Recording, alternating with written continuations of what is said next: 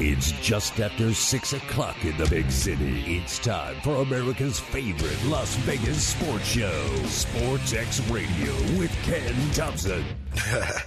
yeah, what up? Party's going on. Duh. Going Sports X Radio with Ken Thomson is brought to you by Panish Shea Boyle and Ravipudi. Trial lawyers that get results. Steiner's Pub, a true Nevada style pub. Preventative Diagnostic Center. Rob Ritchie, Farmers Insurance. So get ready because Sports X Radio with Ken Thomson starts now. Now. Uh, KT Live, PSBR Law Studios in Las Vegas. It is a Fat Tuesday and looking forward to a great show. Chris Winn will be in studio.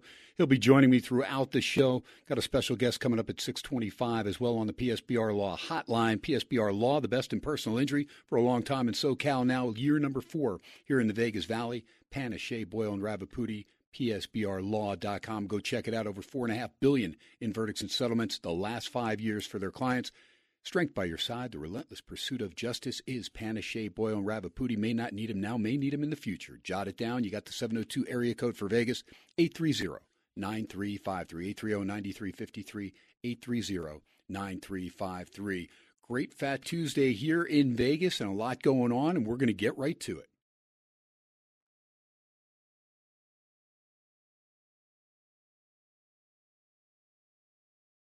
Okay, we'll get to the Okay, so nothing. I'm sorry. I'm just trying to figure out. We're supposed to go to the starting five, but I guess we don't have it right now set up. So let's go. Uh, we'll start things off and uh, go right to the scores. I guess that's what we'll do. Some gremlins in the system here, so let me pick things up and move on down and get you started on some of the games that are going on right now. SportsX Radio, 101.5 FM, K Dawn, streaming live on that Audacy app. Pittsburgh has beaten Washington. That is a final 5 to 1 National League, only final in so far.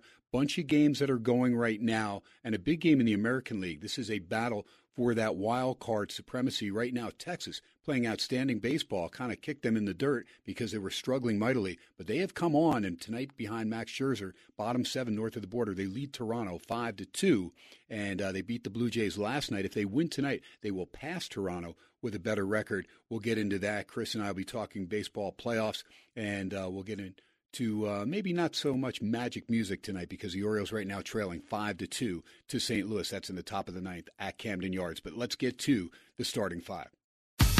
Now, the starting five. Number one. All right, if it's not number one on my list, then I'd be the only one that didn't have it as number one. And I know you're probably hearing it if you're listening to Sports uh, Sports Talk Radio all day. Doesn't matter what station.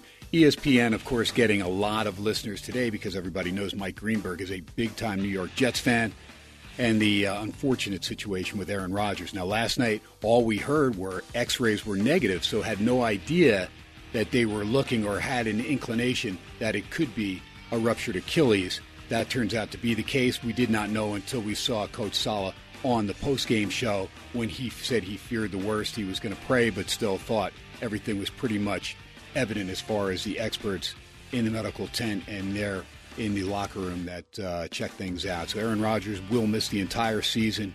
Absolutely incredible. I mean, when you look at all the attention and everything that Rodgers did to get ready for training camp over the last decade, there as far as with the Green Bay Packers, you never saw Rodgers go to the OTAs, get involved, he'd be fired up like this, uh, make sure he was in tip-top shape. But again, pushing 40 years old, body not what it used to be. Kind of like a good car engine. Sooner or later, things start breaking down. One thing leads to another. And what I said about Aaron Rodgers, his last few years in Green Bay, not the same guy. Reason being, he stopped running. Last year, just about 100 yards rushing, not the same guy. We saw the decline of Ben Roethlisberger, same thing. When he stopped getting that 15 yard run late in the game when everybody's covered, you knew that the end was near. I felt that with Rodgers, but he did come into camp. He was looking forward to playing with this Jets team, good solid team, and it is unfortunate that we will not be able to see him 0 for 1 for 0 yards. Will that be the end of his career? We don't know. We'll wait and see. Number two. I'm going to get into this with uh, Chris Winn, who's made it into studio. Chris is a big Michigan State guy, and we'll get into this in a little bit. But Mel Tucker, right now, the current coach of Michigan State Spartan or football team, of course, he is suspended right now without pay, and this does not bode well. Now we're going to have a hearing, I guess, October 5th and 6th, but this is something, an investigation that's been ongoing since late December. Uh, apparently uh, some sexual innuendo between him and somebody that was hired to kind of, you know, foot the bill there as far as taking care of any type of sexual stuff as far as with the team and letting them know all about the repercussions and different things. And this is one that kind of knocks your socks off. Mel Tucker in his fourth year with the Spartans. Chris Winn has made it in studio. See, Winn, first of all, always great to have you here at PSBR Law Studios. But I know this team is near and dear to your heart real quick in a minute, just kind of let me know your feelings as far as what's going on. And as Panish always tells me, innocent till proven guilty. Absolute, KT. Always good to join you here on a Fat Tuesday yourself, along with Mark Hoke. And uh, yeah, we uh, obviously uh, Michigan State and the Big Ten, uh, especially Michigan State, Ken Thomson, not uh, not exactly uh, a rare thing to have controversy going on, right? When it comes to off the field, but with the athletic department. Of course, everybody understands the Larry Nassar situation there with the uh, gymnastics situation. But uh, of course, you're referring to the situation with Tucker, right? Who's been suspended without pay, uh, pending that resolution of the school's Title IV case. Uh, now, the latest news also is that Mel Tucker has doubled down yesterday on his claim, and it says that he's innocent of any misconduct. A day after that USA Today investigation went forth of uh, him possibly uh, uh, having sexual harassment allegations against a prominent rape, uh, uh, rape survivor in Brenda Tracy. So there are still details here kind of getting hashed out. We'll see how it all works. There you go. And Chris and I will discuss this a little bit later. Let's go on. Mm-hmm. Number three. All right. Not good news for Kevin Porter, NBA player. I mean, this guy could be in a lot of trouble. Was actually. Uh, taken down to New York precinct, was arrested, uh, was released on bail, but I'm talking $75,000 cash bail uh, also ordered to stay away from Gondrezick. That's his girlfriend. That is the niece of Glenn Gondrezick. Of course, his number hangs in the rafters here at Thomas and Mack. And remember Glenn's younger brother, Grant Gondrezick. That was his daughter. Grant Gondrezick just passing away a little bit ago at age 57. And of course, Gondo, we lost him in 2009 at age 53. But his, uh, his niece, Glenn Gondrezick's niece, and Grant Gondrezick's daughter, uh, WNBA player. It was at right now a free agent, but apparently she was attacked in a New York City hotel and left with a fractured neck vertebrae, a cut above her eye. And this is not good. Porter, 23, pleaded not guilty to felony assault and strangulation charges in connection with the innocent, uh, with the incident. I'm sorry, uh, Millennium Hilton Hotel, uh, there next to United Nations, there in Manhattan. We'll look into this a little bit more. Uh, Kysre Gondrezick ran out in the hallway covered in blood, and uh, the, the police showed up. Porter was not there, but they found him and later took him into custody. Yeah, very uh, abhorrent details, right, Ken Thomson? When it comes to this, uh, the Rockets said we are in the process of gathering information surrounding the matter involving him, and uh, they'll have no further comment at this time. There you go.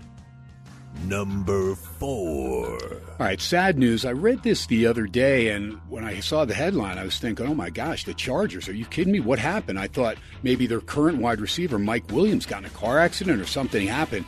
But it was not that Mike Williams. That Mike Williams is okay. It was reported initially that former Bucks and Bills wide receiver Mike Williams had passed away. And this came actually from his agent. The agent then went back and said the information he got was incorrect but that Mike Williams was hooked up to life support. He did succumb today and passes away at age 36. The former wide receiver uh, passing away at just age 36. Just hate to see news like that. No cause of death as of yet. We'll see if we can get into that a little bit more in the starting five. Quickly, also, Number right? It was five. And the last one we'll get into uh, let me go and find that last one. I was actually I was I was looking for it, and then uh, C-Winn kind of threw Jumping me with a curveball. That's all right, C-Winn. That's okay. You, it's what you do, and uh, things have changed a little bit here on the starting five, uh, our beginning thing. But the WNBA playoffs start tomorrow, and our defending champion Las Vegas Aces they will be at home. It is only a two out of three, and they play the Chicago Sky, so you got to bring your A game defending champion Aces. Can they do it? Can they make it back to back? We know they lost three of five to the team that finished second, the New York Liberty. I'm assuming both those teams probably get to the finals. It'll be interesting, but we're looking forward to action starting tomorrow. Michelob, Michelob Ultralight Arena right here in Vegas. The Aces against the Chicago Sky. And that is our starting five. Thanks to Mark Hoke, our producer. And see, when that's yeah. the thing with, with uh, the starting five, only have a certain amount of music for each one. So that's why I couldn't let you elaborate too long. Absolutely. Otherwise, we'd be juggling over here trying to fill some music there. And you don't want KT to start humming. That won't go well. But uh, it is cool to be in the new time slot, 6 to 8 p.m. right here on K Dawn and streaming live on that Audacy app. Folks, if you haven't downloaded the Audacy app, the best in the business, A-U-D-A-C-Y, it is a free app. And the great thing about it is for all the shows, you have the rewind feature. So as soon as the show's over, you go back, you can search that show, whether it's the Mark Hoke Show. My producer does a great professional wrestling show on Sunday mornings, 8 a.m. to 10 a.m. You missed that show, go back, search Mark Hoke, boom, comes right up. Same thing with SportsX Radio and all the other great shows on KDAWN and a lot of the other networks here across the Audacy app. So outstanding coverage there. And then, of course, KT has his two Twitter handles, now known as X, at SportsX Radio, at Ken Thomson 87. Pinned to both of those archives about 40 minutes after the broadcast, 90% of the time. Every now and then I slack a little bit, but other than that, uh, it is up there. But C-Winn, it is great to see you. And I got a special guest coming up in about eight minutes from now, and I'll get into it, but it's going to deal with the Little League World Series. Right. And I, I, have a good buddy uh, that I had no idea was part of the El Segundo team. In fact, he was the manager of that team. We used to work together back in the day at the Warehouse Restaurant right there in Marina Del Rey, Admiralty Way, still there. My best friend, the Shredder, Brett Carlson, and Shredder and I talk, you know, pretty much three, four times a week. He owns a construction business there. But Danny Boehle, him and his brother Mike also worked at the warehouse restaurant. And uh, Danny ended up managing that El Segundo team. And he sent me a bunch of clips from a bunch of big time people prior to that final game as they took care of business and knocked off the team from Curacao six to five in a game where they lost a five one lead in the fifth inning on a grand slam home run by Curacao, but came up big. And this kid Louis Lappe, big time effort. I think he had five home runs in the Little League World Series in Williamsport. So I'm going to get into that with Danny Boehle. I said, Danny, can you come on? You know, I asked him last week. He's like, no, I got to do this on, uh, and then I'm on ESPN, and then I'm there, and and he's there with you know all the guys there in the in you know the, the coverage and everything. I mean, he's big time now. So I'm like, hey, can you can you can you squeeze in SportsX Radio? I said, what about Tuesday? He goes, uh, KT, I can give you 10 or 15 minutes. Gee, thanks, Danny. I appreciate that, man. But no, he was just having fun with it. But it was great because I had no idea because I was watching all those games with no sound.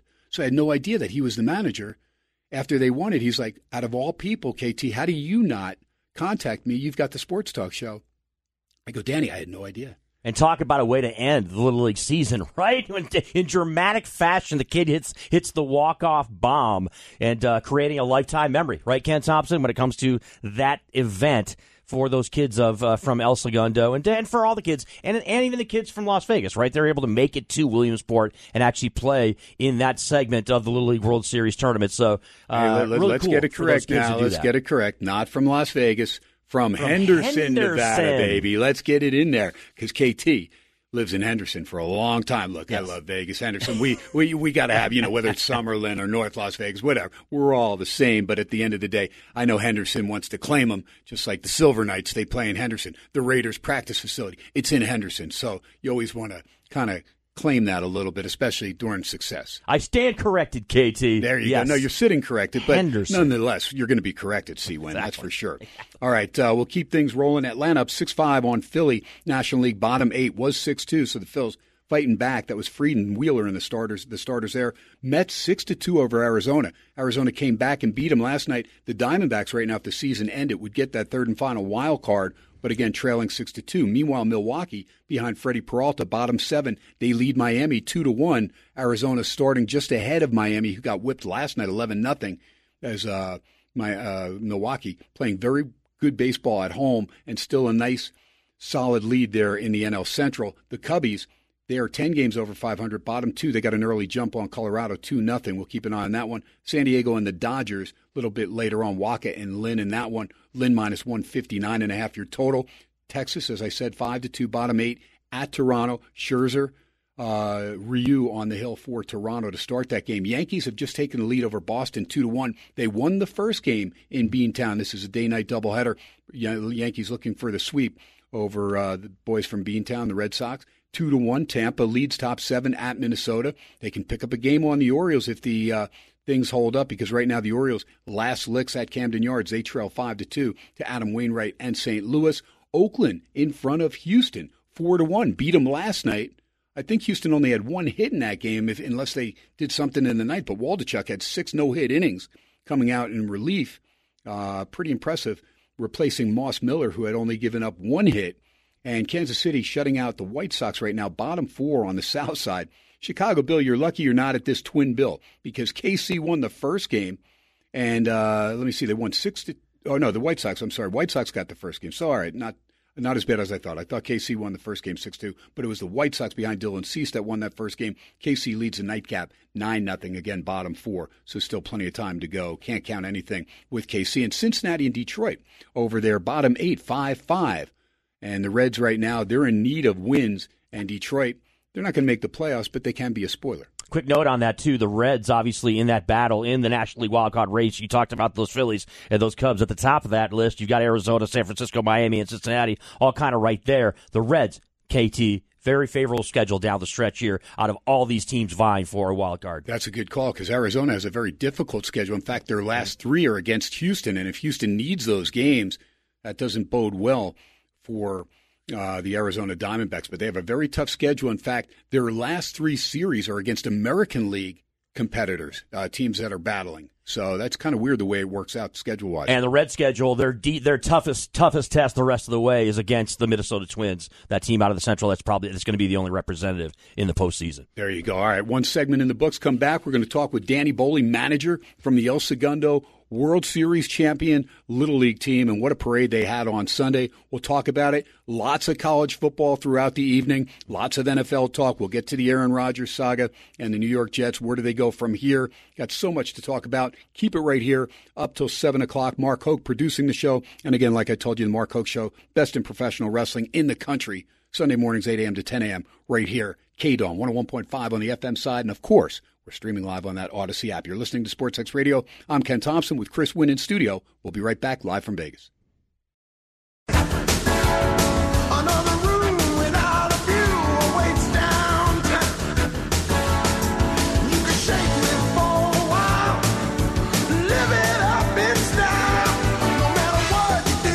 All right, KT coming back on a Fat Tuesday Talking a lot of college football, a lot of NFL later on. Yes, the Aaron Rodgers thing is uh, top of the line. I mean, not just as far as sports news, but everywhere. I mean, you name it. News channels covering it left and right.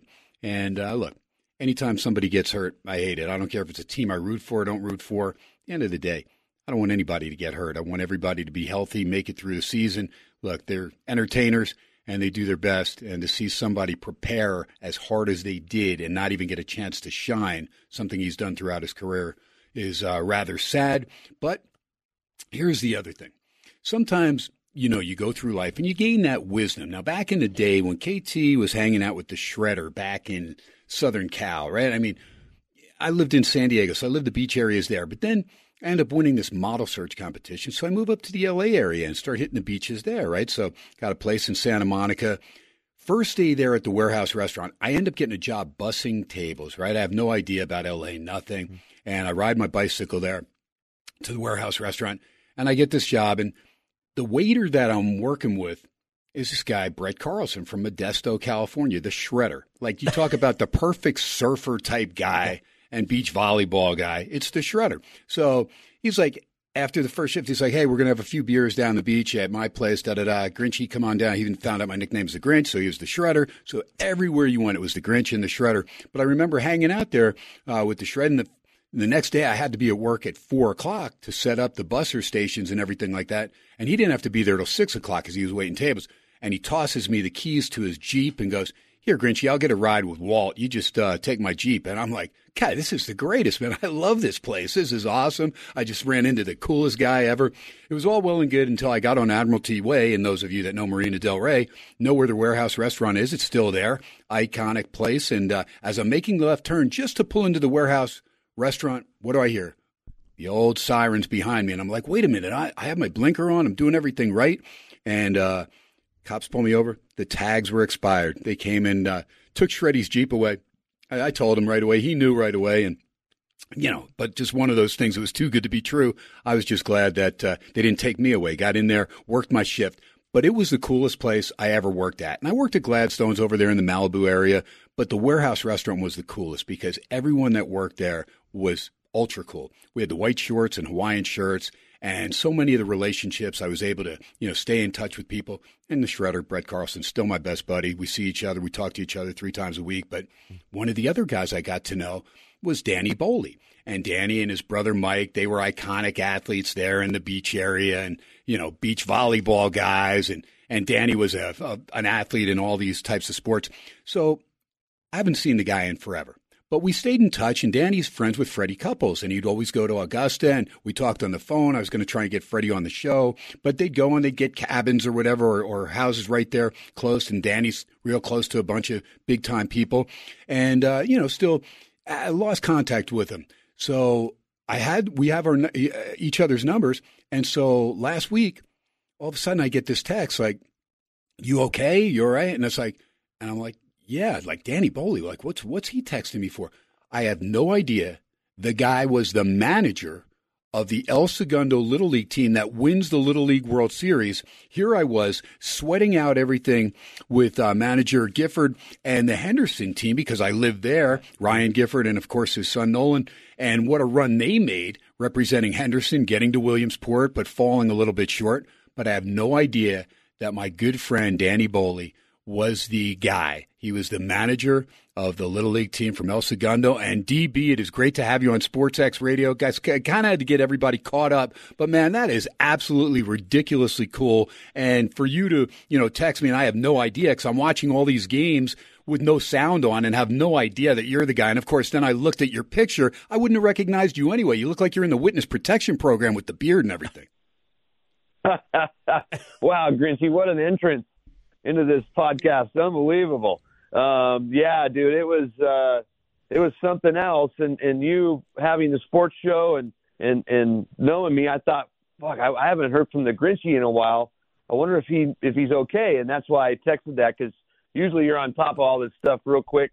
Um, and it just happened to be, uh, you know, your sound was down. You probably weren't hearing the announcers and saying the names if you were still watching the games. But yeah, man, it was an unbelievable ride and a roller coaster and, and ups and downs and sickness and all that stuff. So yeah, epic, epic times for, for El Segundo. For All right, sure. so tell me how you got involved because, of course, you've always been a sports guy. You and your brother Mikey are you big time, you know, athletes, and uh, there's nothing that you got. You guys were the most competitive brothers, and you know, I always enjoyed, you know, what didn't matter what we were doing, but that's the way we played. We played hard, we partied hard. At the end of the day, you know, we we really went at it. And we, you know, it didn't matter if it was just a pickup game or whatever it was. It's just the way that we played. And that's uh, the way that you guys are. How did you get involved with the El Segundo Little League team? And how did you become manager? And, and then tell us about this epic ride.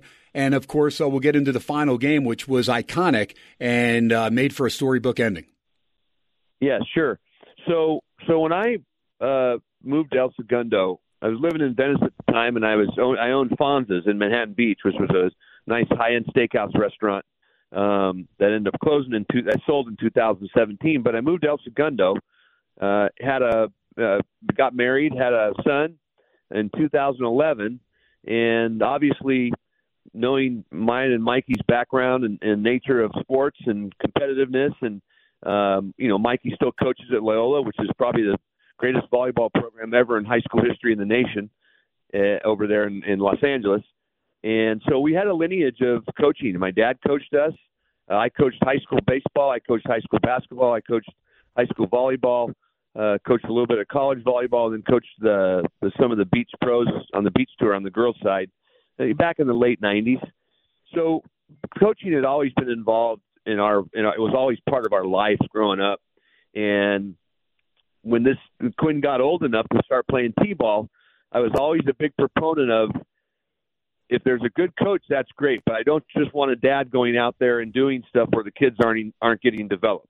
Because I knew my son was going to be athletic because it's in his genes.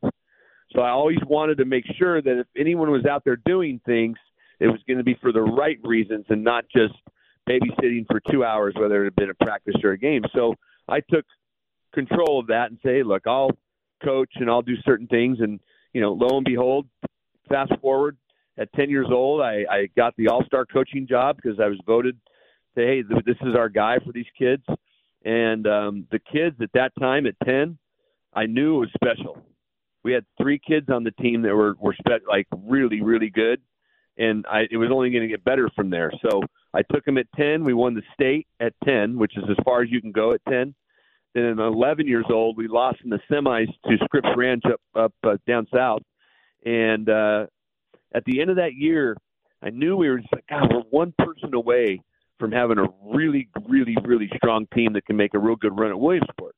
Well, at the end of that year, um, this guy that I had coached with his son, who hadn't played Little League for four or five years because he was that much better than anybody else, he calls me up and says, Hey, DB, buddy, I love the way you coach. I love the way you handle the team.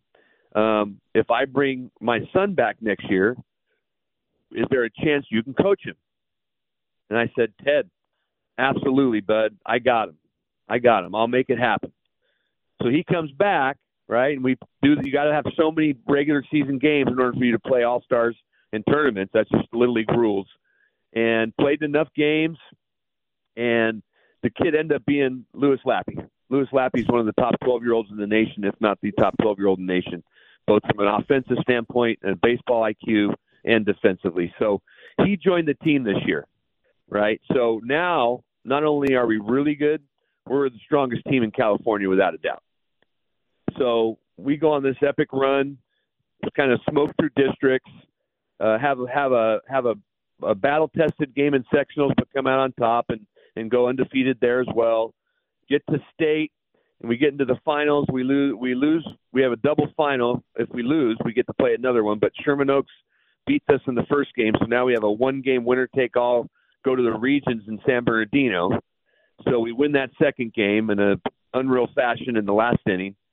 And then we get to the regions and we play a team from NorCal called Boulanger Canyon, which has a kid that's throwing about 80 miles an hour, which is equivalent to probably 104, I think, Major League Baseball, kind of Jacob DeGrom kind of style.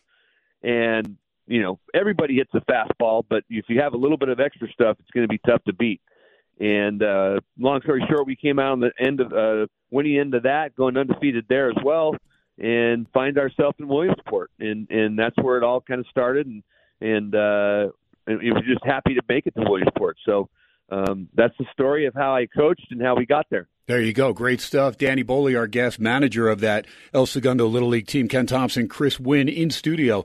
PSBR Law Studios, 101.5 FM K Dawn. So it's not just a podcast, Danny. You're live on the air five nights a week. The Grinch is live on the air, uh, not just a wow. podcast. But you look, it'll go into podcast after the show's over, so people listen all over the world. I have freaking listeners, listeners in Kazakhstan, for the love of God. So you'll be heard. You know, it's not just Little League World Series now. Now it is the Little League World Series. That's right. So people in Curacao that are all upset and ticked off at you because you beat them in the final, they're going to be listening over there, and uh, they're going to get a little earful from uh, manager Danny Boehle and the El Segundo team. Before I throw it to my partner Chris Winn, let's just get to that epic game because Curacao down five to one, they get a grand slam to tie things up in the fifth inning before Lappe, of course, with his incredible walk off home run and there was something you said to him because you didn't think Curacao would pitch to him because he already had four home runs in Little League World Series competition there in Williamsport. So you thought for sure, more than likely, they're not going to pitch to him. But what did you say to Louis? Yeah, so you know, I he comes in. I say, Lou, come come here real quick, brother. I said, uh, I don't think they're going to pitch to you, but if they do, don't chase. Don't don't don't chase, bud, because I don't want you to have it. I don't want them to have a chance to try to get two strikes in, and then they can mess with you a little bit. And I don't know if you remember the movie Hoosiers, but it was very similar to the Jimmy Chitwood story and Gene Hackman when he needs a, a shooter on the team and he can't find one, and he goes out and he finds a shooter. And the end of that whole series, he gets them on the team, and at the end, he he makes a play up for other kids other than him because they think he's going to double team him. And he looks at him and says, "Coach, I can make it, right? And so the end in the end of ending of that story of Hoosiers, he shoots the ball and he makes it. Well, Louis looks at me after I say that and he says, "Coach, I got this. Don't worry." So I'm like, oh, I love this kid, right? So he gets up to the plate, and again, I have a mic on my my shirt, and I and I can talk to Karl Ravech up above, and I can talk to Jess and Todd Frazier, and and I look and I take the mic and I kind of cover it and I go, hey Karl, if they throw to him and they miss, it's going out.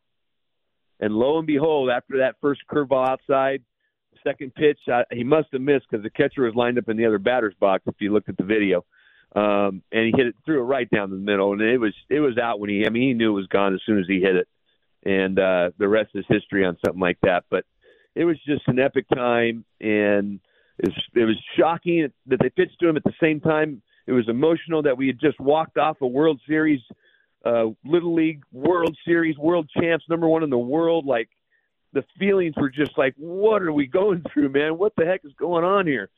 So yeah, it was just spectacular, and I couldn't be more happier for the uh, the kids that I had and the coaches that I had with me. They were all so respectful and all so humble after the win, and uh, you know, obviously thank the Lord Almighty up above for looking after us.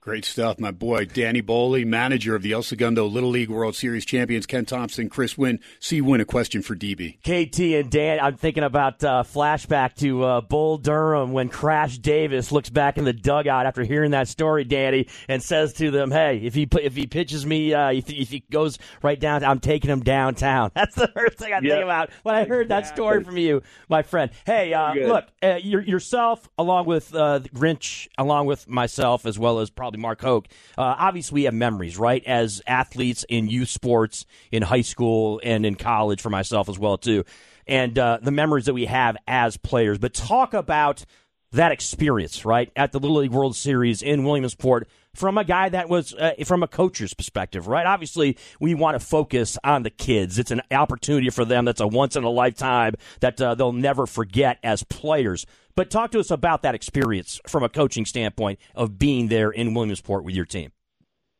Yeah, so you know, it, it, so every morning I'd get up, I'd get a cup of coffee about 4:30 in the morning. No one was just starting to get light out, and I'd go sit in the stadium, Lamade Stadium, by myself, and I'd get real emotional and, mm-hmm. and I'd cry a lot um, because I just couldn't believe that we were actually here, and and it's stuff that I would dream about when I was 10 and 11 and 12, and you'd see the Jim McKay uh, would do the ABC, and you'd see the Corey, the Cody Websters or the Corey Websters from Kirkland beat Chinese Taipei, and you, and it obviously over the years, it the the the, the TV has gotten way better, and the the production has gotten way better, and now the kids are announcing themselves and saying funny things, but you just dreamed about that as a kid, right? Now, and you can only dream till you're 12 for, from this standpoint because World Series doesn't go on after 12. So now you got to go go into the big leagues and Babe Ruth and Pony Ball. So I'd go out there in the mornings and and that's what I would do and I'd come back and I you know tell the kids you guys know what you're doing and you guys know how you got here and you know every day I I told them uh you know hey what do you want out of this do you want to win do you do you just want to be here like I was always testing testing them and, and seeing what they wanted to get out of this and they all said we want to get as far as we can coach we want to win this thing and I said, great, then you got to start working hard. You got to start getting working better. You got to start becoming one. You got to start becoming a family. You got to start understanding all this stuff. You got to play for each other. You play for the city on your the, the the city on the front of your chest, not the name on the back. So it became a process mm-hmm. with these kids, and they wanted it bad. And as a coach, to be here with us, your son on your team, and they're and and we're we're doing well, and everyone's talking about how the big oh my god the west is the team to beat and all this stuff to try to keep him humble a 12 year old humble in those situations was hot, tough. And we dealt with a lot of adversity. The kids got the stomach flu. Eight eight of the kids got the stomach flu. And it was like i said man if the man upstairs wasn't watching after me i would have wouldn't have had a team to field like they got sick early in the week so they were able to play when thursday came around but only at 50 or 60 percent so it just was a unbelievable experience, a whirlwind of, of adversities, of happiness, of of sadness, of, of laughing, of joy. Um, you know, Jimmy Valvano always said, "Man, laugh, cry, and think," and that's a full day. And he's so so right about that. Uh, when he passed away, uh, before he passed away in the speech, and it's just that's what we did every day. We we laughed, we cried, and we thought, and that's what we did. And you know, it, all that stuff is a recipe for success. DB, it was a great time. DB, I love you, man. That is awesome stuff. Look, when you're in Vegas, I want to get you in studio. Uh, I haven't seen you in a long time. I'm going to make it to SoCal. I got to go out there and see Shreddy anyway, but uh, would love to hang out with you and your brother. Of course, an iconic volleyball coach forever. You talked about that a little bit, uh, but there he is. All those years uh, being the top volleyball coach in the country in high school, and all of a sudden, here comes his brother and has this epic run, and now is on all these shows and everything. And your brother Mikey going like, "What the heck is? How does this happen? Like, how does this guy get?" And of course, you're a cancer survivor. You're unbelievable. So you can relate to Jimmy Valvano uh, with that speech and stuff. And I've got a brother, Sammy, that's a cancer survivor, my wife as well. And uh, you're just an epic person. I mean, that's the coolest thing is not only are you great as far as sports and your sports mind, and we always had fun talking sports, but you are from the heart and you're all about the Lord. And I love you, man, big time. And I can't wait to see you in person. But congratulations. Appreciate you taking time out of your night. And thanks for fitting SportsX Radio into the life of a World Series champion manager, Little League World Series champion manager, Danny Boehle. Appreciate you big time, brother. You got it, guys. Love you guys. Uh, Go Gundo. Thanks for having me on the show. See you soon. Outstanding stuff. My buddy Danny Boehle. Take a break, come back, wrap up hour number one. Tons to talk about. Yes, we're going to get into football big time, NFL, college football. Mark Hoke is here with us producing. He'll be part of the show as well. Chris Winn in studio, SportsX Radio. Listen to it now or listen to it on the Audacy Rewind, A U D A C Y. Download that app now live from Vegas. We'll be right back.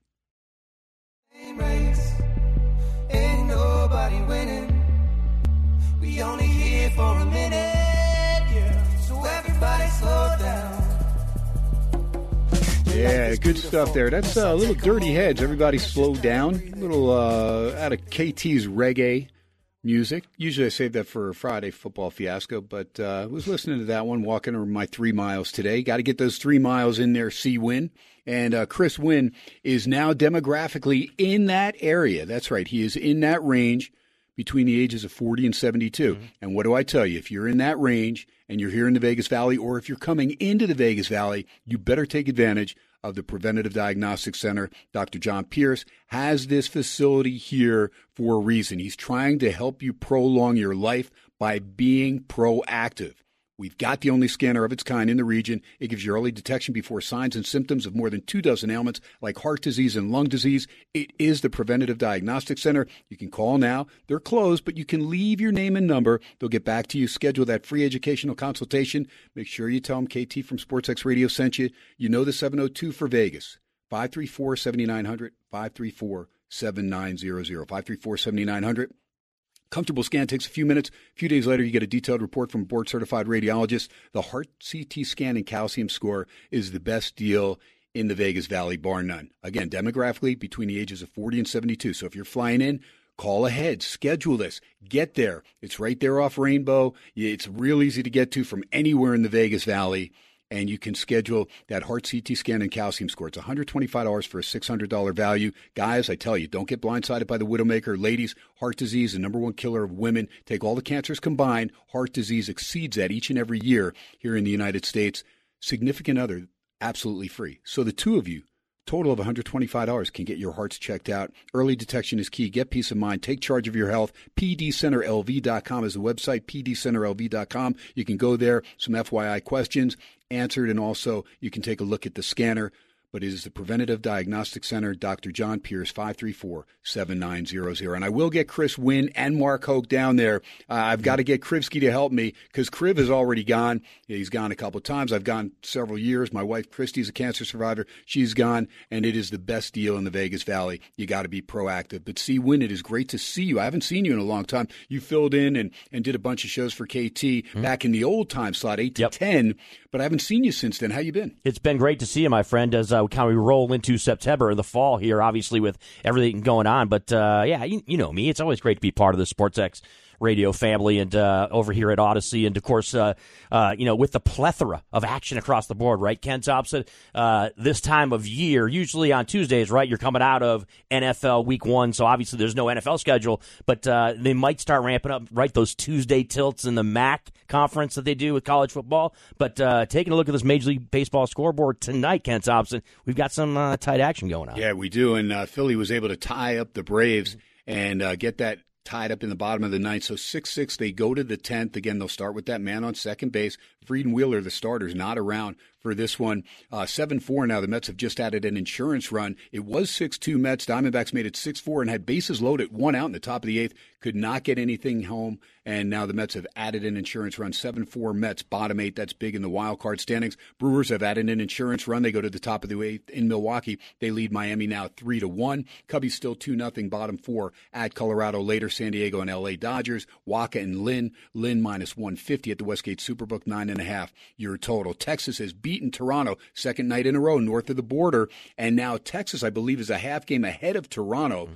I'll have to uh, check those standings there. The Yankees up two to one, bottom seven in Boston. Won the first game. The Bronx Bombers trying not to finish under 500 and trying to make a push. I mean, they'd have to basically run the table, and I uh, hope they get some help. But they lead two to one, trying to sweep a twin bill in Beantown. Three to two, Minnesota leads Tampa now, bottom eight. That's good news for the Orioles because the Orioles got beat at Camden Yards five to two by the uh, St. Louis Cardinals. Rob Ritchie happy at least for a night.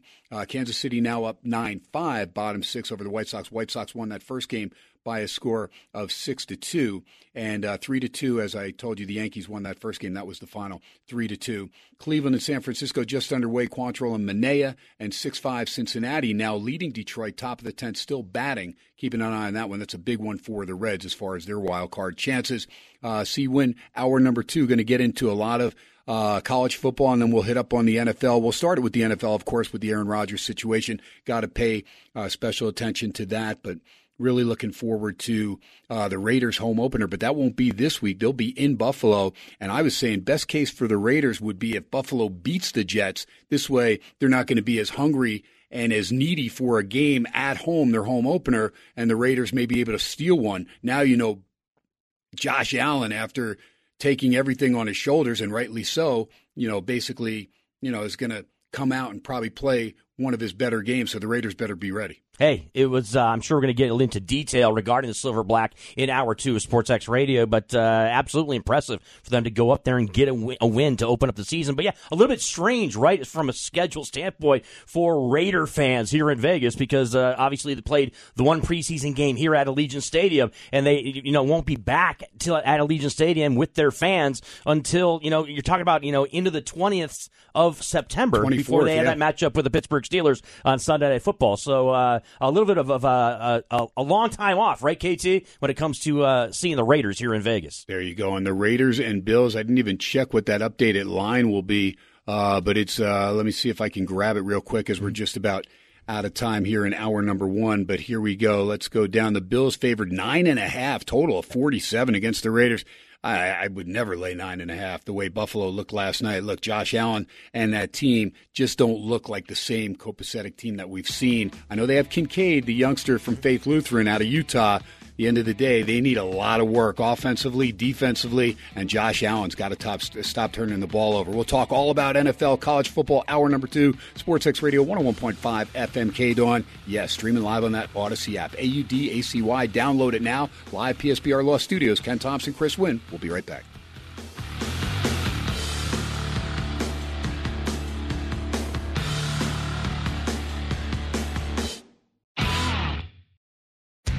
Welcome back from halftime. It's just after 7 o'clock in the big city. Time to continue America's favorite Las Vegas sports show, Sports X Radio with Ken Thomson. yeah, what up? Party's going on. Duh. Going to a party! Sports X Radio with Ken Thomson is brought to you by Panish Shea Boyle and Ravipudi. Trial lawyers that get results. Steiner's Pub, a true Nevada style pub. Preventative Diagnostic Center. Rob Ritchie, Farmers Insurance. So get ready because Sports X Radio with Ken Thomson starts now. Now. All right, KT with Chris Winn, PSBR Law Studios here in Vegas, hour number two. We're going to rock and roll. We're going to go rapid fire throughout this hour. Lots to talk about. NFL, of course, the Aaron Rodgers saga last night. Very disappointing, but the Jets found a way to win it when we went off the air. It looked like, for all intents and purposes, overtime. It happened. And uh, the turnover machine, Josh Allen, my goodness, what has happened to his game? He has really regressed. Does not look like the same guy we saw in that tough loss against Kansas City in the postseason a couple years ago. It just looks like he's struggling and just thinking about things. And of course, the Bills with a 13 3 halftime lead, knowing that Rodgers is out, probably thinking, yeah, we got this game, not a problem. And Josh Allen just looking a little nonchalant, complacent at times, including the last turnover, the fumble after the Jets had, uh, you know, after they had kicked off and and uh, the Jets. Well, I, I, guess it was when no, actually when the game was tied and he turned the ball over there on the uh, fumble and the Jets took the lead. They were able to come back and get a very fortunate bounce off the inside of the upright. Actually, wasn't really the inside. It just had some English on the ball because normally when the ball hits the upright and gets that much much of it flush on, it's going to bounce back and not go through. But this one was able to carry him through at the end of regulation, and that put the game into overtime. Then Buffalo, you're feeling good about it because you get the ball to start overtime. You get a touchdown, game's over. You get a field goal, they get an opportunity to come down and get the ball. But you know, you go three and out, and uh, you know, you have to punt the ball and then the punt return and a magical night for Jets fans. I don't think they knew. I didn't know either because when they're saying x rays are negative, you're thinking, okay, they're looking at the ankle. So I'm thinking, what am I thinking? I'm thinking high ankle sprain, something's going to keep him out three to six weeks, maybe something bad like that. Had no idea until Robert Saleh, the coach, came on in the post game press interview and says about the Achilles. That's when I was like, okay, he knows, his medical people know it could be all over for Aaron Rodgers. And going back and then watching the film, Chris, where Rodgers takes a couple steps and then sits down and kind of puts his hands on his knees, you could see the dejection like he knew he was hurt. So I'm thinking, okay, he knows he's hurt as far as maybe a high ankle sprain that he's not going to be able to continue for that game. You're all amped up to play that game, but had no idea that it would be a season ending Achilles injury. Here he goes, all that time to prepare all amped up, going to all these events, Madison Square Garden, mm-hmm. Yankee Stadium, all this stuff.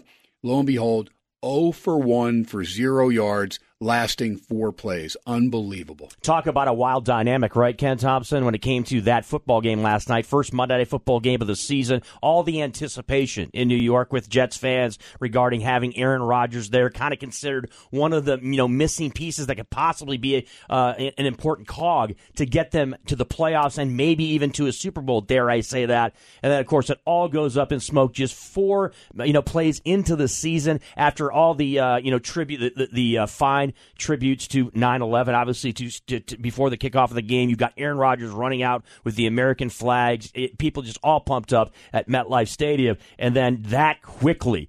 All of a sudden, now everything is snapped back to last year for the New York Jets, where you now have uh, you know, the young quarterback in there, and it's uh, and all of your hopes this season essentially riding on him and a quality defense they have. Look, I like Robert Saleh as head coach, but uh, yeah, when you talk, we want to talk about you know the ebbs and flows and kind of the highs and lows for for New York Jets fans after that game. You saw the entire spectrum covered uh, with the New York Jets. Wow, it is unbelievable. And now look at the stations that are again. It's a team sport, and we mm-hmm. don't know yeah. about Zach Wilson. We do know that Zach Wilson was there to be the understudy of Aaron Rodgers, whether it be for one, two, three years. And I think Brass probably feeling, okay, we spent the number two overall pick on this kid. Let's see if he can mature enough and learn enough under Aaron Rodgers, maybe the way that Jordan Love you know, really excelled because Jordan Love looked darn good against the Bears in his opener. He looked good in the one game last year, but he had to wait his turn. But again, that's that's three, four years with Aaron Rodgers. You're in camp, you're learning all this stuff, and you're feeling more and more confident. Okay, I've got the athleticism that Rodgers no longer has. And Chris, what I said about Aaron Rodgers, I said it last year, and I said it uh, two years ago about Ben Roethlisberger. That when I thought the end was near for these guys was not because they couldn't still throw the ball with accuracy, because both guys could if they had a wall of granite in front of them. Now, Tom Brady never really was a mobile guy, always seemed to get the most from his offensive line. No matter who it was, he let those guys know that without you guys, I'm dead. I'm not going anywhere. I'm not getting outside the pocket too often. Every now and then I'll run and surprise people. But you guys, it's on you. And he had, no matter who was on that line, believing, but he also had that clock ticking in his head. He was the best at it, got rid of that ball very, very fast. Aaron Rodgers, Ben Roethlisberger, what you remember about these guys, especially in big games down the stretch of a regular season or even in postseason, on a third down and, you know, maybe 12 yards, if everyone's covered, what would they do? They'd take off and have that big time run, right? We remember Rodgers had a huge run, a huge game, a playoff game against San Francisco several years back. And I remember Roethlisberger, how many times big run, 12, 15, 18 yards at the key juncture when everybody was covered. But when Roethlisberger start, stopped doing that because injuries, and age kind of caught up to him. And then Rodgers last year only rushing for 94 yards for the whole season. That never happens. He had one uh, gain, I think, of more than 10 yards. You always remember vintage Rodgers, but it almost seemed like he was content just standing back there. And, you know, he's been doing it so long. He kind of looked complacent at times for Green Bay because it was old hat. He'd been there so long. Look, you're not going to tell him what to do. He's there. He's in a little town, basically, a, a state where he's so iconic. He can basically do what he wants. And lo and behold, you know, here's a guy like Brett Favre, as great as they were regular season, those guys both only won one Super Bowl. And I say only won one. Look, there's teams that have never won it, but they've been there knocking on the door many, many times, both those guys.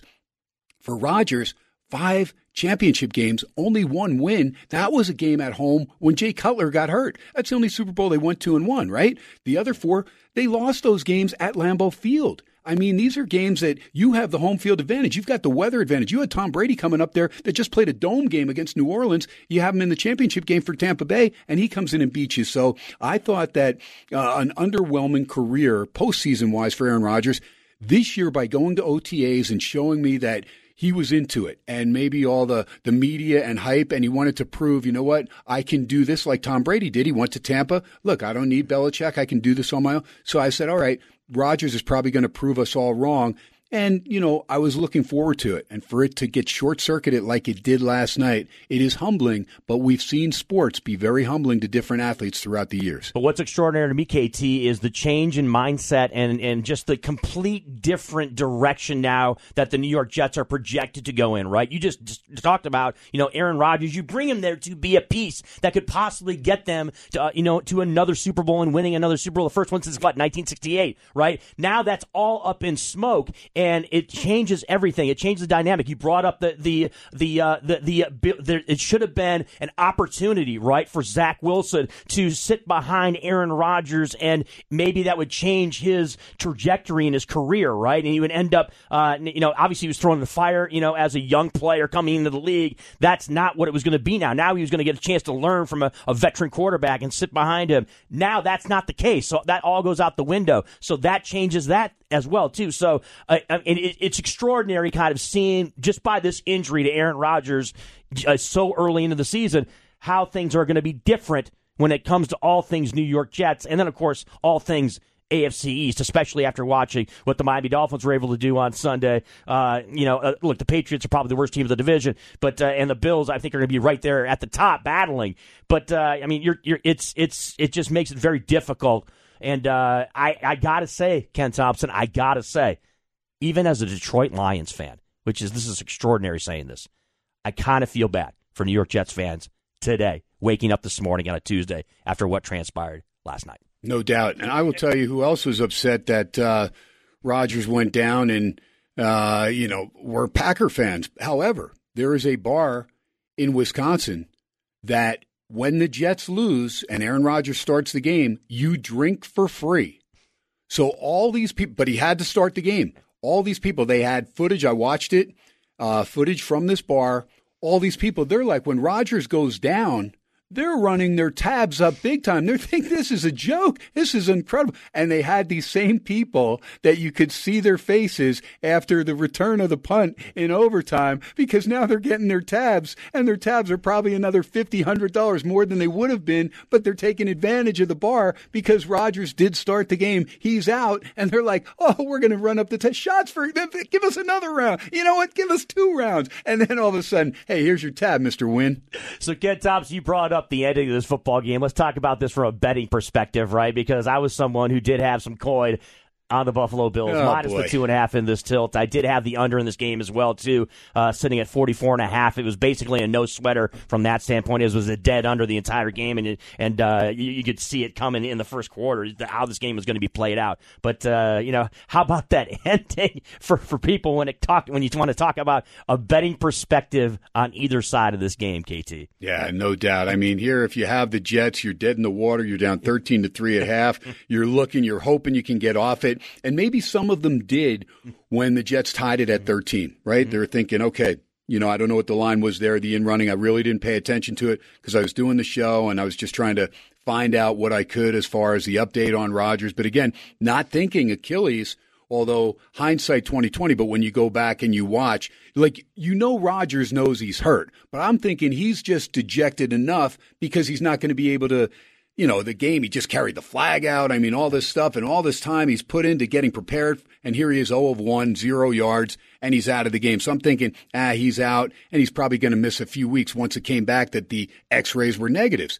Negative but we had no idea. It wasn't x-rays that were needed, it was an MRI and they had that this morning, but you knew last night the writing was on the wall when coach Robert Saleh said, you know, we fear an Achilles, you know, and uh, it's not good. Yeah, Ken, when I saw the injury, I initially thought it was probably some type of ankle injury. Look, I'm not an ortho- orthopedist or a surgeon, but I, you know, but I, but he, the ability for him to even just stand up, if it if it's a torn Achilles, I mean, the pain is beyond excruciating when you tear your Achilles tendon, and uh, for him to to even see the video of him after the injury, right when he's back in the back, and they had video of him back there with the boot on, and he was still able to actually walk. To me, that was extraordinary that he was able to even do that. So, of course, I was not aware that they hadn't done uh, any extensive testing or anything like that. I, I heard, heard, about the obviously about the X-rays being negative. Another thing that gave people maybe an indication. Oh, maybe it's something that could be a month long injury right. or a few weeks in which he could still come back, and that would give life. Uh, that, that, would give hope to the uh, New York Jets fans. Obviously, the reality played out the way it was, and it's a torn Achilles out for the season. But uh, I was actually impressed with Aaron Rodgers. I'm like, I'm like, if you have a torn Achilles and you're, you're and and when he was on the field and when the injury happened and he was able to even stand up, and it didn't look like he was wincing. It didn't look like he was, you know, just in this utter pain. Uh, I was, I was uh, very impressed with Aaron Rodgers. That uh, given that injury, that he didn't really show any signs that he had a, a, serious injury. Here's my thing: I don't care if it's college or pro football. I know they brought the.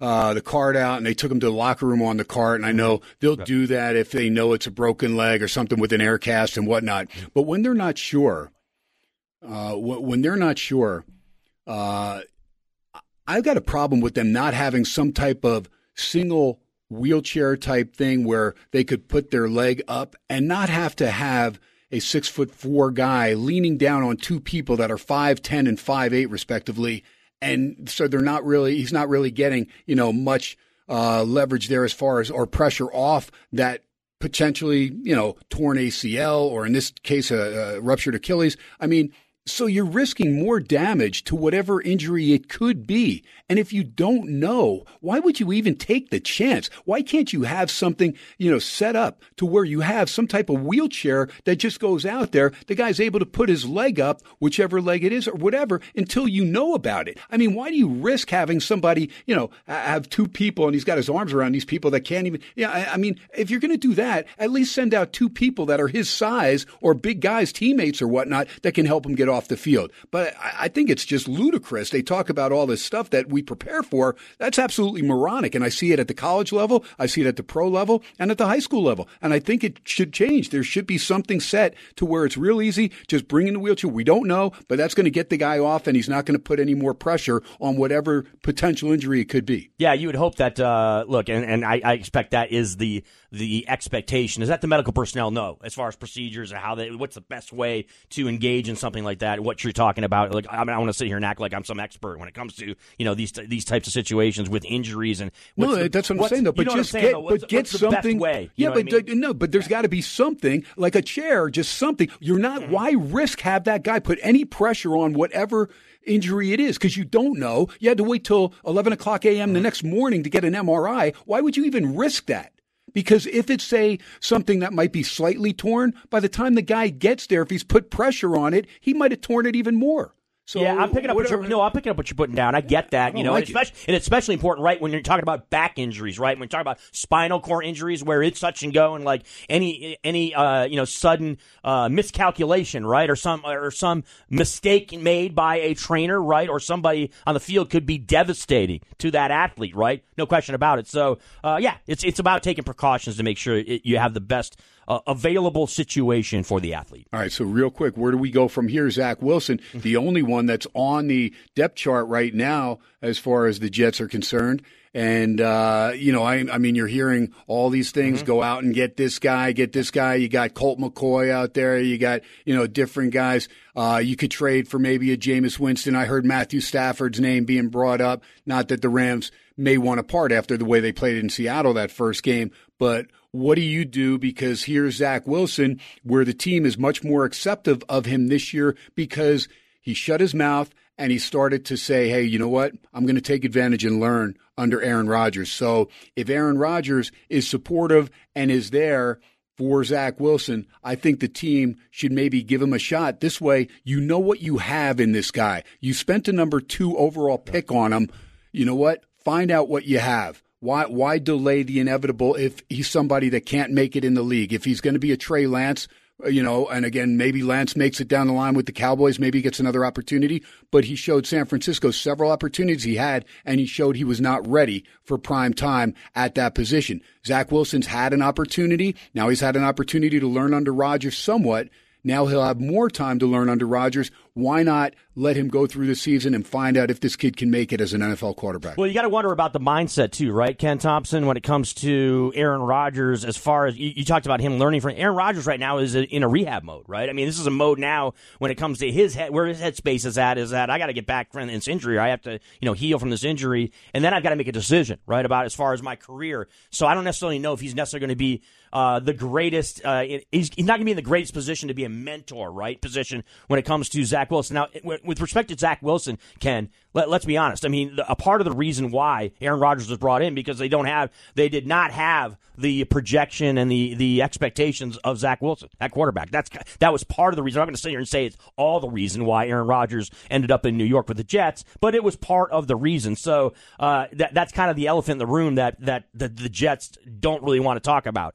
That being said, you brought up some of the veteran options, right? The guys out there. Some of the part-time comedians were talking about Tom Brady coming out of retirement for the Jets. Not going to happen. But uh, yeah, there are absolutely some legitimate names when you talk about Carson Wentz. Uh, maybe bringing him in. I think Matt Ryan would be an option possibly for the New York Jets to bring in as well too. Obviously, you're talking about bringing in somebody after Week One of the season in the regular season, so that's going to be tough, right? Uh, uh, as far as that's concerned. But you're, you're, I mean, you're looking, if you're the New York Jets, you're looking for the best option to help you win football games in a very competitive AFC East. And so I think that I don't necessarily think Zach Wilson's going to be that guy. Uh, he might end up being that guy, but I, I think that there are other options out there that they can take. All right, real quick before we go to break, after they go to Dallas, and we saw what Dallas did to the Giants. Mm-hmm. I mean, defense and special teams was absolutely suffocating on the Giants, forty to nothing. What a beatdown that was! But the game after that, the Jets are home against New England. Now, how cool would it be if, you know, Brady just came back just for that game to break the 14 game losing streak against the Patriots for the Jets and then re retire? That'd be simply outstanding. Are you kidding me? Especially after last week where he gets honored, right? I think he's put his, right. his numbers getting put in the Ring of Honor with his family. So he was in Foxborough last week, and if he, and if that actually happened, that would be outstanding, Grinch. and wave, actually, and wave to Kraft up in the suite while he's Dude, there in the classic would that be? It would be beautiful. Oh, stuff that we. Uh, but uh, but you, like you talked about New York. How about how how about the whole craziness in New York? You got the Giants getting waxed on Sunday by the Dallas Cowboys on Sunday Night Football, right? Where they can't even score a point. The Dallas defense just looks absolutely phenomenal and dominant. And then you go to, of course, to Monday and what transpired. Even though they get the victory, it's almost like they didn't get the win. You know what I mean? Like it's it's almost like a sinking feeling, right, for the New York Jets. So New York football fans, uh, you know, uh, a mixed bag right now. No doubt about it. Could be a long year for both the Jets and the Giants. And by the way, they'll both be here in Las Vegas to play the Raiders. Take a break. SportsX Radio going to hit the college football circuit hard. SportsX Radio 101.5 FMK Dawn, streaming live on that Audacy app. NFL Network is showing the replay of Miami and the Chargers right now. That was the game of the weekend. We'll touch a little bit more on the NFL and then we'll hit all the college. We'll keep you updated on the scoreboard as well. Live from Vegas 101.5 FMK Dawn, streaming live on that Audacy app. Live from Vegas coming right back.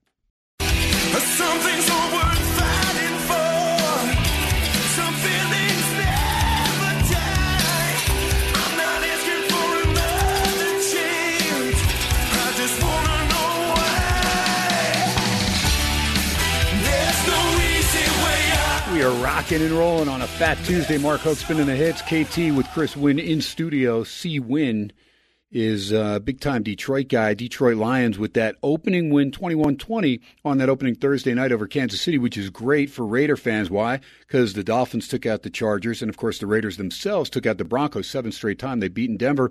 And so when you look at that AFC West, Raider fans, I want you to do this.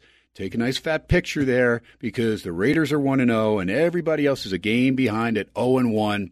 You know, it may not last, but at the end of the day, enjoy it while you can. Now, I'm not saying based on what we saw from Buffalo last night, I know they're going to be chomping at the bit to make sure that they even their record off at 1 and 1 the Raiders have an opportunity because Jimmy G is a guy that doesn't beat himself too often, see mm-hmm. wins. So I'm looking to see what the Raiders have. They're in West Virginia on the East Coast, getting acclimated to that time zone.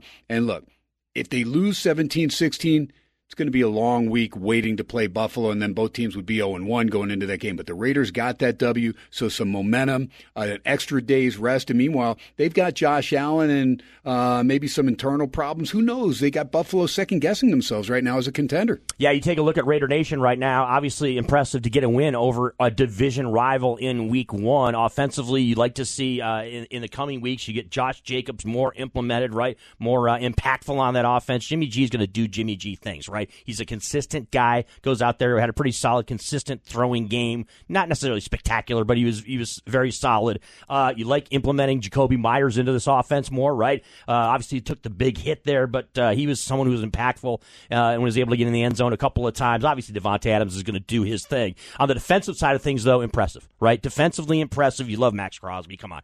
Uh, and uh, obviously, when you're talking about off the field, the situation with Jones, that's a little bit of a strange situation. But one concern I would have, KT, and I want to bounce this off of you. Um, and we talked about this a lot in the NFL. Uh, it's not great when Nate Hobbs, a guy that's in the secondary, is your leading tackler, right? When you have secondary guys that have double digit tackles, and Nate had, I believe, four more tackles than anybody else on the defense.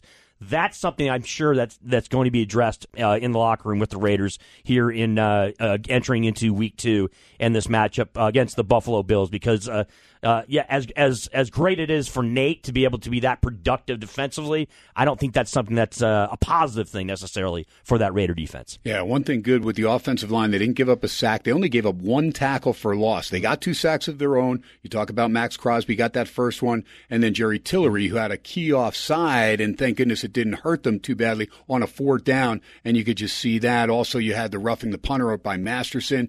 Uh, so some uh, self-inflicted wounds there by the Raiders, but they had the two sacks and they had seven tackles for loss. That is big time. What they did not do, which has been a problem, doesn't matter who the regime has been over the last eight, nine years, they did not cause any turnovers. I mean, this is a team that really has struggled. They were one of the worst in the league last year as far as turnovers, getting 13 total for the year. Got to do better than that. But at the end of the day, when you win 17 16 because they missed an extra point and a field goal, whatever, you'll take it. And when you're in a tight game like that, the one thing you do know, you've got one of the top three field goal kickers in the league and Daniel Carlson. His brother, by the way, now they're the guy that you're going to see a lot of because he replaced Mason Crosby yeah. there at Green Bay.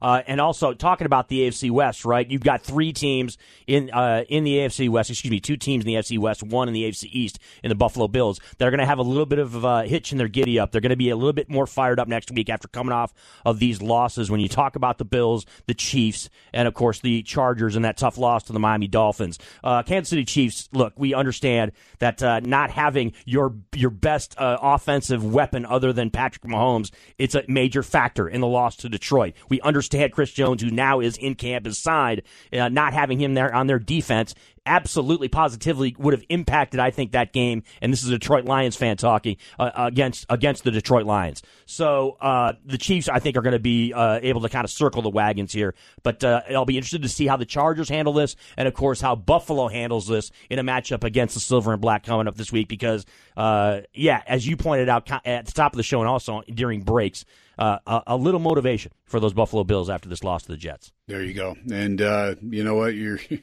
it is crazy, but Kansas City, uh, not only like you said, missing Kelce, but missing Chris Jones, and Detroit. Pretty fortunate that Kadarius Toney dropped a couple passes right there. I mean, I don't care who's playing or not. Kadarius Toney makes catches those two catches, those are game changers right there. And a quick point on that. All right, look, the two hype teams that were talked about in the NFL were the New York Jets, obviously uh, coming into the season, and on the NFC side, I think the Detroit Lions were one of the teams that were very much talked about. And now they get a win uh, in Week One. I think this kind of adds to it. Let's not get crazy about it, but uh, you can also take away some things in which uh, you absolutely need to improve on if you're Dan Campbell and that coaching staff. And uh, I I think they'd be beneficial for them to approach it in a way that uh, you know they kind of got away with one because of the the drops by the Kansas City receivers and the fact that they didn't have some of their monstrous key players on the field in Kansas City for that game. I think Detroit will be very much uh, benefiting if they if they look at this in that type of way. All I know is that Jordan Love looked pretty good. Detroit looked pretty good. And that's our Thanksgiving early game, baby. I'm looking forward to that triple header, but that's a great way to start if both those teams play the kind of ball that we think they can. Green Bay, by the way, nine straight covers under Matt LaFleur against the Chicago Bears. Talked about that last night. Real quick before we turn our attention just to college football to close the show, let me just uh, kind of update NFL. We got Thursday night football, Minnesota at Philadelphia, Philly minus seven, total of 49. Chargers at Tennessee on Sunday. Chargers on the road, minus 345. Ekeler could miss. Packers at Falcons, Pack minus two, 40 and a half. Colts at Texans, Colts minus one, total of 40. Seahawks off a loss at Detroit, Lions minus six, 47. I played Detroit already in that uh, super contest for Mark Lawrence. KT, by the way, going 2 and 0 with Colorado and Texas in the uh, early ones last week in the uh, first week of the Wise Guys contest. Bears and Bucks. Bucks three minus three even money, forty one and a half at home against Chicago. Who'd have thought that the Bucks would be one and zero, but they took care of business at Minnesota. Raiders, as we told you, catching nine and a half total, forty seven at Buffalo. Chiefs are minus three at Jaguars, fifty one. I took KC minus two and a half. It's up to three now. I just figured, you know what? I'll pay to see them go zero and two. You know, basically, uh, we'll see if they got Chris Jones, if that makes a difference. I don't know about Kelce and if he plays how long or how much he'll go. Ravens at the Bengals. Bengals coming off the loss. And Joe Burrow, not in camp, not playing preseason. I mean, that's the thing. When guys didn't play preseason, a lot of them, they were terrible. Their timing was off. A lot of guys that didn't play any preseason struggled mightily. And talking about Josh Jacobs, yeah, he held out, no camp. Look, Josh Jacobs struggled. His average was 2.8 yards per carry. So that's got to get better, but the Raiders still found a way to win. Hopefully he gets acclimated more in the game against Buffalo. Uh, Giants at Cardinals. Giants are five and a half at Arizona, 39 and a half. Cardinals look much better than the Giants. Of course, the Giants, everything that could go wrong went wrong on that Sunday night game. Niners, as dominant as they were, opened as six point favorites against the Rams, who looked outstanding in Seattle. It's up to eight now. Niners minus 844 and a half. Christian McCaffrey was a beast, and Brock Purdy didn't make any mistakes again. Cowboys minus nine and a half against those Jets because Zach Wilson will be at the helm. 39 and a half your total. Broncos stay at home, take on the Commanders, who were fortunate to beat Arizona. Broncos minus three and a half, 38. Dolphins and Patriots Sunday night game. Tua, yep, looked outstanding. Didn't get any pressure on him. You don't get pressure on this guy, he will pick you apart when you have Tyreek Hill and Jaylen Waddle, uh, amongst others.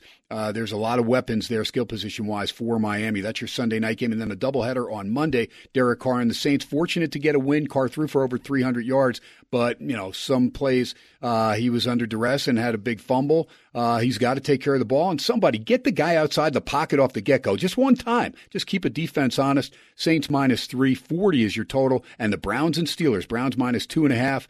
39 your total. I think the Steelers going to come back and get a win and not go 0 2. It is KT's birthday on that Monday, September 18th. So we'll, th- we'll see how things pan out. C Winn. KT, a couple key points on these NFL matchups, right? And of course, reflecting back on Week One, when you look at the matchup in uh, Jacksonville, obviously it's a repeat, it's a uh, a rematch of uh, playoff action in 2022 with the Jaguars and the Kansas City Chiefs. There's a lot of people that you know that I've kind of seen and and heard the chatter and this this idea out there, Ken Thomson, that that people are saying, I just can't see Kansas City going 0 2, right? And I think that's affecting a lot of uh, people when it t- when they go to the window when it comes to betting this this game, and it's probably going to affect uh, uh, how things are, uh, are are approached from a betting standpoint. See, but I said it differently. I'll pay Yes. to see KC go 0 and 2. Exactly, Because right? then I know the Raiders. Then I know Yeah. the Raiders are still ahead of them no matter what happens in Buffalo. yeah, I was I was liking the jinx, uh, the Grinch perspective Yeah, right there. I'll, I'll pay to see them go 0 and 2. Worst case scenario, they beat Jacksonville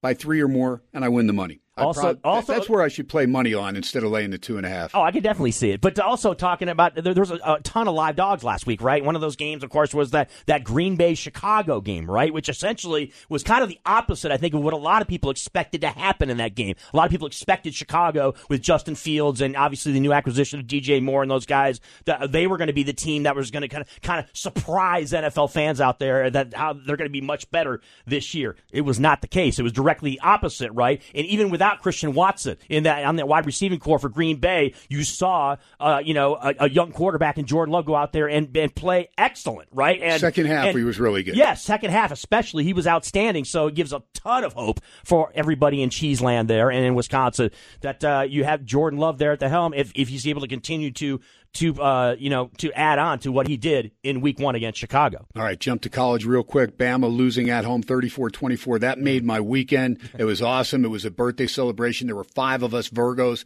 uh, all got taken out to this cool restaurant to where it's all this different types of meat they keep bringing it. It's just phenomenal. So, uh, Sierra Gaucha is the name of the place, and it's nonstop meat. That's just, it's just one of those setups that's phenomenal. It's a chain all over the country. But watching, they had the game on there, and I'm able to watch Texas out of my left eye while everybody's, you know, talking at the table, and I'm just keeping an eye on Texas beating Bama because I did say I thought Texas had a shot to win the game, but I took the seven and a half and then down to seven. I like Texas, and I'm glad that anytime Bama loses at home, it's humbling to Saban. It's good to see him get humbled, especially early in the season, because I said they're going to lose in College Station as well. Texas A&M, they struggled mightily, and they were uh, really, the score was not even as close. They, Miami took them out behind the woodshed in the second half, and that was a big time win for Cristobal and the Miami Hurricanes. Hey KT, quick C Winn uh, take when it comes to this Alabama Texas game, right? I, I hearing from uh, college football experts all week long. You know, even uh, our guy Brad Powers, right? There was a lot of discussion. Brad brought this up on another show earlier on in the week. Yeah, you think about Alabama, right? You think about all the multiple national championships recently. They're a powerhouse in the SEC. We all get it, right? So you have this this kind of expectation that they're the team to beat, you know, and then there's it's kind of a revenge factor, right, between these two teams in this game. Let me tell you something. The Texas Longhorns, from number one player to number 30 player, they're a better college football team than the Alabama Crimson Tide are here in 2023-24, and that was clearly evident in that matchup in Tuscaloosa over the past weekend. You will never see more of a quarterback discrepancy from one conference to another than if you take the Pac 12 this year against the SEC this year. Mm-hmm. It's a, I mean, and who's the best SEC quarterback potentially could be Daniels, a transfer from the Pac 12 from Arizona State. No question about it. So I mean, it's and and look, and, and we haven't even talked about. I know we're going to get into some more college football here, but uh, you know the the the the, uh, the the the cool stuff that's going on in Boulder, Colorado, you know, and beyond. So.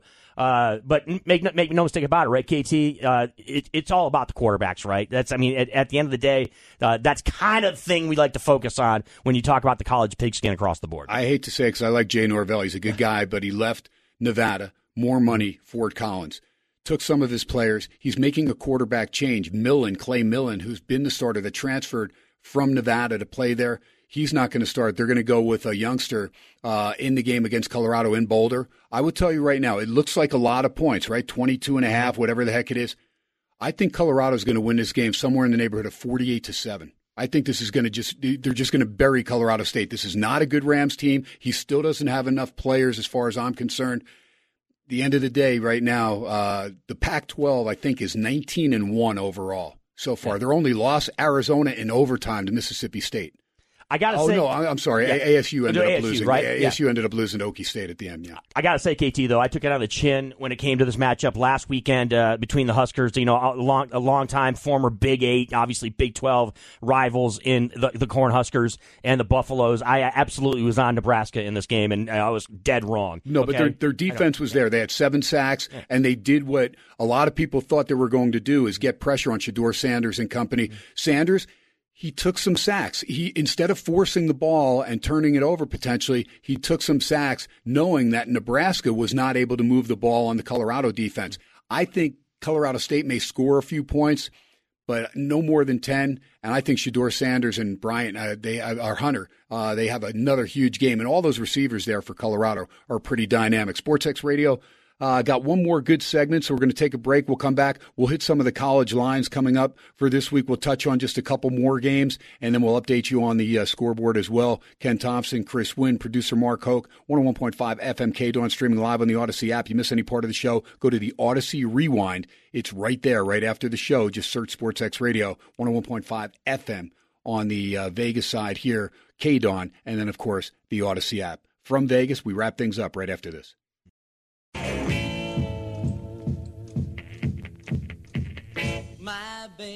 Does the hanky panky.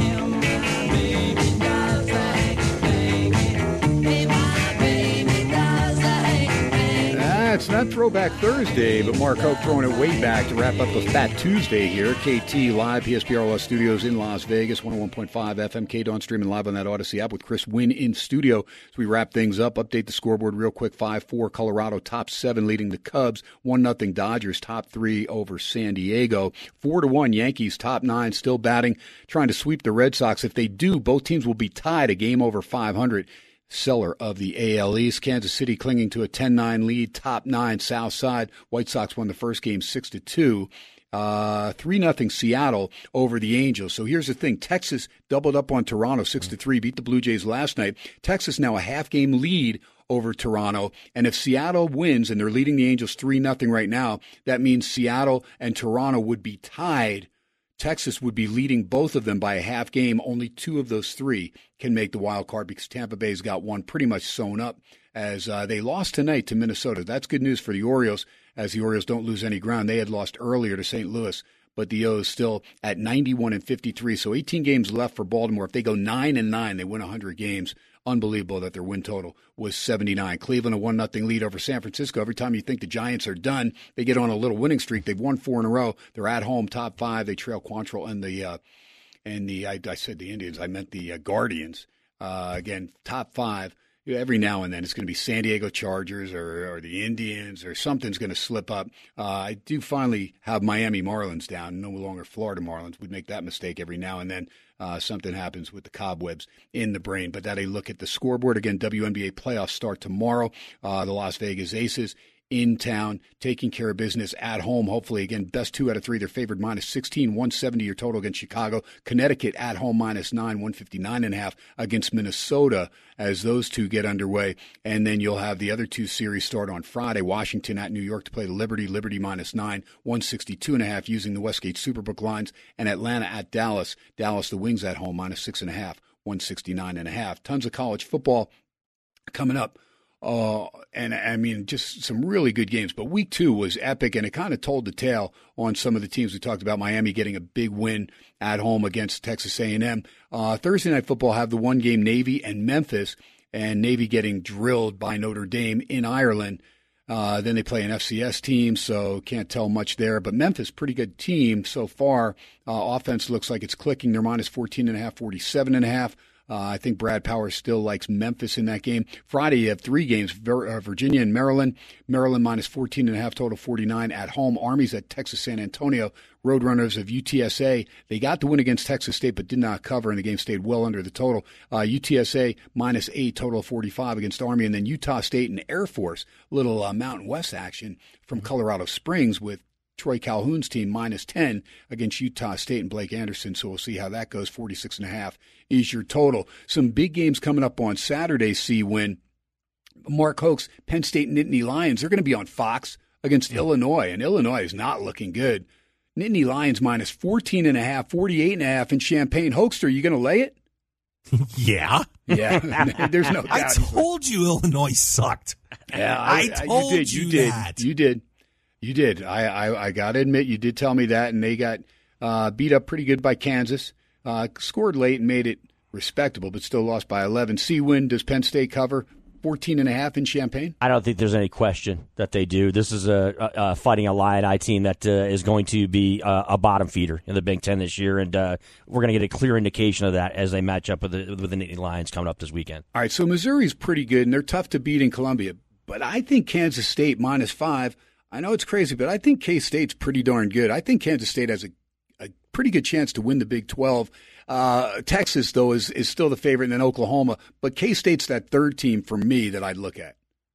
You take a look at this Missouri team. I mean, the you know uh, Drinkwitz talked about how this is it's a team that's going to have to focus on execution, right? And uh, they're going to have to execute big time in this matchup against uh, the visitors from Manhattan, Kansas. But uh, uh, this is kind of a. I mean, it, I'm not looking at it in the same vein of uh, the Illinois Penn State game, but I just do think that uh, when you, when you when you talk about an SEC matchup here, I think that the that the Wildcats are going to be be able to flex their muscles a little bit. Still think back to the legendary John McKay when they asked him, "What do you think about your team's execution?" And he says, "I'm all for it." I mean, exactly. that's coming That's how one of those how games. Yogi Bear Ken Thomson Yes. is a is a quote is that right Yes, John McKay. And then they asked him, they said, this is back, of course, when Simpson was playing running back. And they're like, you know, the guy's carrying the ball 38, 45 times a game, coach. He's like, the, the ball's not that heavy. it's just, it's great. Classic John McKay stuff. Uh, Alabama, minus 32 at South Florida, 60 and a half. Saban saying, I know my guys will get refocused. Is this a game that Alabama, who normally doesn't run it up, will try and run it up like 55 to 3 if they can? I just don't know if the offense is capable of blowing somebody out like that. I don't know what the South Florida team has, but they'll be at home in Tampa. Well, you know, Nick Saban talked about the issues that the Crimson Tide have as far as, you know, the, them being quote unquote fixable. I'm not going to sit here and act like I'm some expert on, on uh, uni- the, the South Florida Bulls and their their capabilities defensively, but I would I do expect that the Crimson Tide are going to kind of right the ship here from an offensive standpoint and be able to put up some points. And I will take a look at that number of the 30 plus and probably lay the points with with Alabama. North Carolina at home off a sluggish double OT win against the boys from Boone, North Carolina, Appalachian State. So two years in a row, those teams have played nip and tuck games. North Carolina minus seven and a half against Minnesota and PJ Fleck mm-hmm. in Chapel Hill. Keep an eye on that one. San Diego State. Look, we thought this team could be pretty good defensively. They're not bad defensively. Offensively, struggling mightily, and they struggled to stop the Bruins of UCLA big time last week. They're at Oregon State. How about Jonathan Smith's Beavers minus 24 and a half, total of 49. Remember, though, on deck is the Pac 12 opener between two teams. I said this was going to be a great game at the beginning of the year, the first Pac 12 game. Oregon State at Washington State next week, and now both teams in the top 25. KT, the the Beavers showed out, obviously, right, in that Sunday tilt against uh, the San Jose State, the other Spartans out of out of the Mountain West uh, with that big win there, but uh, uh, just absolutely lambasted uh, the powerhouse that is UC Davis, Mr. Ken Thomson, uh, in a fifty-five to seven win last week. So I still fully expect to see Oregon State uh, rolling, particularly from an offensive standpoint. And you look at that number at twenty-five in the hook. I think that uh, I think they can absolutely do that against a an Aztec team that seems to be kind of hindered right now. All right, Georgia's minus 27 and a half, their third great third straight game in between the hedges uh, against South Carolina and Spencer Rattler and company. No problem last week taking care of business FCS style over Furman after losing to North Carolina in what was a close game, but the Heels blew them out in the fourth quarter. Uh, if it gets to 28, I'll take a look at South Carolina there. Uh, but respecting Georgia, they did not score in the first quarter in their game last week, FCS style, uh, but score and did not score in the fourth quarter, but put up 31 big ones in the second quarter, 14 more in the third quarter, 45-3 route. They got the job done. Okie State, Gundy at home against South Alabama. In Stillwater minus seven against the Jaguars. Tulsa at home against Oklahoma. Sooners laying 27 and a half on the road, 59 and a half. Tricky spot there. Uh, may be too many points. And then Michigan State at home in East Lansing. They're plus 16 against Washington. Kalen DeBoer will bring Michael Penix Jr. and that receiving core into Sparty land, 57 and a half. And with all the stuff going on with Mel Tucker, C Winn. Do you lay the points? I lay the points because I mean I'm just kind of looking back to matchups between these two teams. Right, last last year uh, that was kind that was kind of an opportunity, right, for us to see Michael Penix Jr. and and what uh, he brings to the table as a signal caller uh, in that Michigan State game last year. Uh, I expect more of the same in this year, unfortunately. And of course, there's a lot of the turmoil surrounding this team off the field, obviously that that uh, we've already gotten into when it comes to Michigan State. All right, SEC, Tennessee at Florida. Tennessee, a sluggish game last week, and the last time they beat Florida in Gainesville, I think Mark Hoke was still getting in for under 12 at the movies. I mean, unbelievable. Tennessee is favored, though, minus six and a half, 59 your total. Move on down. Vandy right here at Allegiant Stadium to play UNLV. Vandy minus four and a half, 59 and a half. I know Brad Powers likes Vandy. Uh, he liked him at a lower number than that. I'm telling you, UNLV is going to win the game. There's the there's the, there's the call right there, right? Grinch, as far as uh, you know, going out on a limb there. Uh, look, UNLV has showed us what I think. They haven't showed us too much yet, right? We had the expectations that they were going to handle Bryant. They did. They went on the road, played the number two team in the country, and uh, and uh, actually they were they were able to keep it within four touchdowns, which is kind of crazy to say. We'll get kind of an idea about what they are this week against the Commodores. There you go, Vandy having home games. Now you got to go on the road, Vegas. I hope you get out there and support Coach Odom's team. They went to the big house. They covered the number and uh, they played with heart. That's what you're looking for when you go up against a powerhouse that's ranked number two in the country. BYU's at Arkansas. Arkansas minus eight. Wyoming's at Texas. Longhorns minus 28 and a half against Craig Bohl and the Pokes. Uh, move on down. That Colorado Colorado State game is now at 23. Colorado at home in Boulder minus 23, 59 the total. I'm telling you, they cover that game. Kansas minus 29 at Nevada. I really think Bishop Gorman could beat Nevada this year. And then UTEP at Arizona. Look for the Cats to bounce back minus 17 and a half. That's still a pretty good team that Coach Fisch has. And Fresno State, Panish has got to be, uh, you know, chomping at the bit. Fresno State minus three in Tempe against Arizona State. See, win, great to see you. I know you're going to be back in. I know you'll be hosting shows, and uh, always appreciate you coming in, SportsX Radio Land. Looking forward to getting it rolling in the fall here, Ken Thomson. Good to be with you, Mark Hogan. Guys, let's get the week started. There you go. Tomorrow night at Steiner's Pub. You know the rules. No drinking and driving, no texting and driving. Most of all, God bless our troops. God bless you. Live from Vegas PSBR Law Studios. Ken Thomson, 101.5 FM, K Dawn, streaming live on that Audacy app. Archives up in just a little bit. Thanks to Mark Hoke, my producer, my buddy Danny Boehle. God bless. Good night, everybody.